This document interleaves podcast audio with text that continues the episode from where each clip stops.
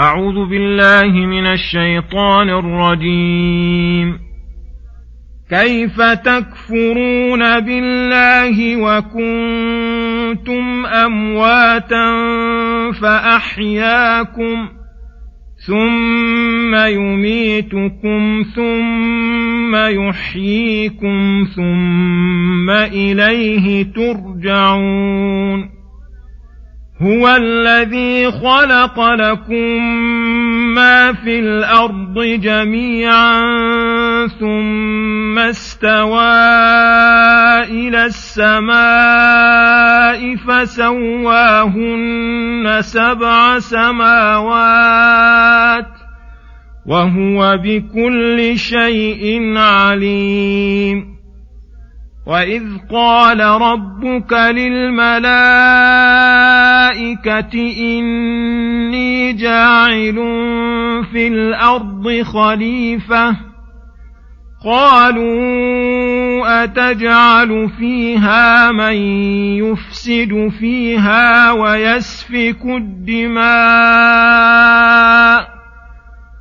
قالوا أتجعل فيها من يفسد فيها ويسفك الدماء ونحن نسبح بحمدك ونقدس لك. قال إني أعلم ما لا تعلمون. وعلم آدم الأسماء كلها ثم عرضهم على الملائكة فقال أنبئوني فقال أنبئوني بأسماء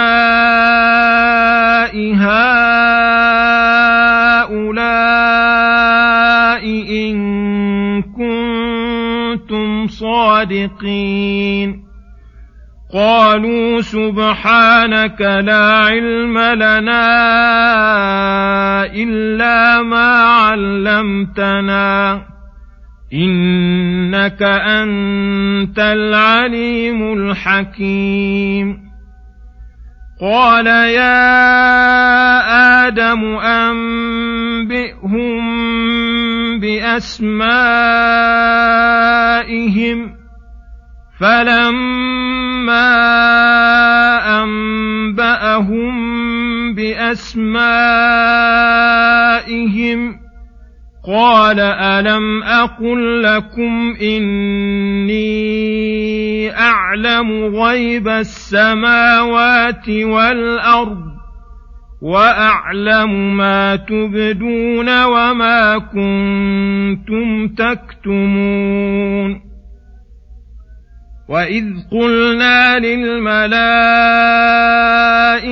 اسجدوا لادم فسجدوا الا ابليس الا ابليس ابى واستكبر وكان من الكافرين بسم الله الرحمن الرحيم. السلام عليكم ورحمة الله وبركاته. يقول الله سبحانه كيف تكفرون بالله وكنتم أمواتا فأحياكم ثم يميتكم ثم يحييكم ثم إليه ترجعون. هذا استفهام بمعنى التعجب والتوبيخ والإنكار أي كيف يحصل منكم الكفر بالله الذي خلقكم من العدم وأنعم عليكم بأصناف النعم ثم يميتكم عند استكمال آجالكم ويجازيكم في القبور ثم يحييكم بعد البعث والنشور ثم إليه ترجعون فيجازيكم الجزاء الأوفى. فإذا كنتم في تصرفه وتدبيره وبره وتحت أوامره الدينية وبعد ذلك تحت دينه الجزائي أفيليق بكم أن تكفروا به؟ وهل هذا إلا جهل عظيم وسفه كبير؟ بل الذي يليق بكم أن تتقوه وتشكروه وتؤمنوا به وتخافوا عذابه وترجوا ثوابه. هو الذي خلق لكم ما في الأرض جميعا. أي خلق لكم برا بكم ورحمة جميع ما على الأرض للانتفاع والاستمتاع والاعتبار. وفي هذه الآية الكريمة دليل على أن الأصل في الأشياء الإباحة والطهارة لأنها سيقت في معرض الامتنان. يخرج بذلك الخبائث فإن تحريمها أيضا يؤخذ من فحوى الآية. وبيان المقصود منها وأنه خلقها لنفعنا. فما فيه ضرر فهو خارج من ذلك. من تمام نعمته منعنا من الخبائث تنزيها لنا. وقوله ثم استوى إلى السماء فسواهن سبع سماوات وهو بكل شيء عليم. معاني كلمة استوى. استوى ترد في القرآن على ثلاثة معاني. فتارة لا تعدى بالحرف فيكون معناها الكمال والتمام كما في قوله عن موسى ولما بلغ أشده واستوى وتارة تكون بمعنى على وارتفع. وذلك إذا عديت بعلى كقوله تعالى الرحمن على العرش استوى لتستووا على ظهوره وتارة تكون بمعنى قصد كما إذا عديت بإلى كما في هذه الآية أي لما خلق تعالى الأرض قصد إلى خلق السماوات فسواهن سبع سماوات فخلقها وأحكمها وأتقنها وهو بكل شيء عليم. فيعلم, فيعلم ما يلج في الأرض وما يخرج منها وما ينزل من السماء وما يعرج فيها ويعلم ما تسرون وما تعلنون يعلم السر وأخفى. وكثيرا ما يقرن, يقرن بين خلقه وإثبات علمه كما في هذه الآية وكما في قوله تعالى ألا يعلم من خلق وهو اللطيف الخبير؟ لأن خلقه للمخلوقات أدل دليل على علمه وحكمته وقدرته. إذ قال ربك للملائكة إني جاع في الأرض خليفة. هذا شروع في ابتداء خلق آدم عليه السلام أبي البشر. وفضله وأن الله تعالى حين أراد خلقه أخبر الملائكة بذلك وأن الله مستخلفه في الأرض فقالت الملائكة عليهم السلام أتجعل فيها من يفسد فيها بالمعاصي ويسفك الدماء؟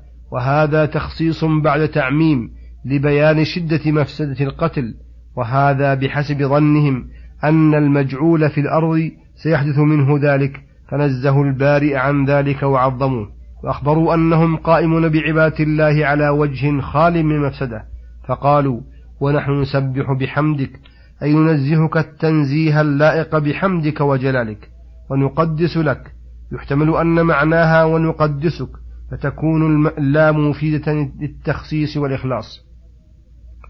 ويحتمل أن يكون ونقدس لك أنفسنا أي نطهرها, نطهرها بالأخلاق الجميلة كمحبة الله وخشيته وتعظيمه ونطهرها من الأخلاق الرذيلة. قال الله للملائكة إني أعلم من هذه الخليقة من هذه الخليفة ما لا تعلمون لأن كلامكم بحسب ما ظننتم وأنا عالم بالظواهر والسرائر. وأعلم أن الخير الحاصل بخلق هذه الخليفة أضعاف أضعاف ما في ضمن ذلك من الشر. فلو لم يكن في ذلك إلا أن الله تعالى أراد أن يجتبي منهم الأنبياء والصديقين والشهداء والصالحين ولتظهر آية آيته للخلق ويحصل من العبوديات التي لم تكن تحصل بدون خلق هذا الخليفة كالجهاد وغيره وليظهر ما كمن في غرائز المكلفين من الخير والشر بالامتحان وليتبين عدوه عدوه من وليه وحزبه من حربه وليظهر ما كمن في نفس إبليس من الشر الذي انطوى عليه واتصف به فهذه حكم عظيمة يكفي بعضها في ذلك. ثم لما كان قول الملائكة عليهم السلام فيه إشارة إلى فضلهم على الخليفة الذي يجعله الله في الأرض أراد الله تعالى أن يبين لهم من فضل آدم ما يعرفون به فضله وكمال حكمة الله وعلمه فقال وعلم آدم الأسماء كلها أي أسماء الأشياء وهو مسمى وما هو مسمى لها. فعلمه الاسم والمسمى أي الألفاظ والمعاني حتى المصغر من أسماء والمكبر كالقصعة والقصيعة. ثم عرضهم أي, عرض المسميات على الملائكة امتحانا لهم هل يعرفونها أم لا؟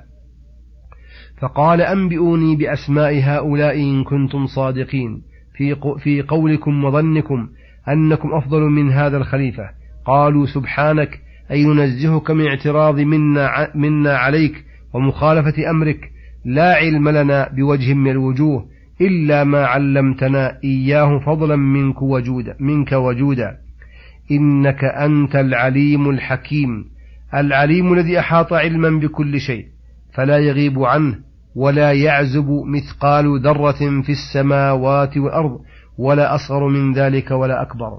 الحكيم من له الحكمة التامة التي لا يخرج عنها مخلوق ولا يشذ عنها مأمور. فما خلق شيئا إلا لحكمة ولا أمر بشيء إلا لحكمة والحكمة وضع الشيء في موضعه اللائق به. فأقروا واعترفوا بعلم الله وحكمته وقصورهم عن معرفة أدنى شيء واعترافهم بفضل الله عليهم وتعليمه إياهم ما لا يعلمون. فحينئذ قال الله يا آدم أنبئهم بأسمائهم. أي أسماء المسميات التي عرضها الله على الملائكة فعجزوا عنها. فلما أنبأهم بأسمائهم تبين للملائكة فضل آدم عليهم وحكمة الباري وعلمه في استخلاف هذا الخليفة. قال ألم أقل لكم إني أعلم غيب السماوات والأرض وهما غاب عنا فلم نشاهده فإذا كان عالما بالغيب فالشهادة من باب أولى. وأعلم ما تبدون أي تظهرون وما كنتم تكتمون ثم أمرهم تعالى بالسجود لآدم إكراما له وتعظيما وعبودية لله تعالى فامتثلوا أمر الله وبادروا كلهم بالسجود. إلا إبليس أبى امتنع عن السجود واستكبر عن أمر الله وعلى آدم. قال أأسجد لمن خلقت طينا؟ وهذا الإباء منه واستكبار نتيجة الكفر الذي هو منطو عليه. فتبينت حينئذ عداوته لله ولآدم وكفره واستكباره. وفي هذه الآيات من العبر والآيات إثبات الكلام لله تعالى وأنه لم يزل متكلما يقول ما شاء ويتكلم بما شاء وأنه عليم حكيم. وفيه أن العبد إذا خفيت عليه حكمة الله في بعض المخلوقات والمأمورات فالواجب عليه التسليم واتهام عقله والإقرار لله بالحكمة. وفيه اعتناء الله بشأن الملائكة وإحسانه بهم بتعليمهم ما جهلوا وتنبيههم على ما لم يعلموه. وفيه فضيلة العلم من وجوه منها أن الله تعرف لملائكته بعلمه وحكمته ومنها أن الله عرفهم فضل آدم بالعلم وأنه أفضل صفة تكون في العبد ومنها أن الله أمرهم بالسجود لآدم إكراما له لما بان فضل علمه ومنها أن الامتحان للغير إذا عجزوا عما امتحنوا به ثم عرفه صاحب الفضيلة فهو أكمل مما عرفه ابتداء. ومنها الاعتبار بحال أبوي الإنس والجن وبيان فضل آدم وأفضال الله عليه وعداوة إبليس له إلى غير ذلك من العبر وصلى الله وسلم على نبينا محمد وعلى آله وصحبه أجمعين. وإلى الحلقة القادمة غدا إن شاء الله. والسلام عليكم ورحمة الله وبركاته.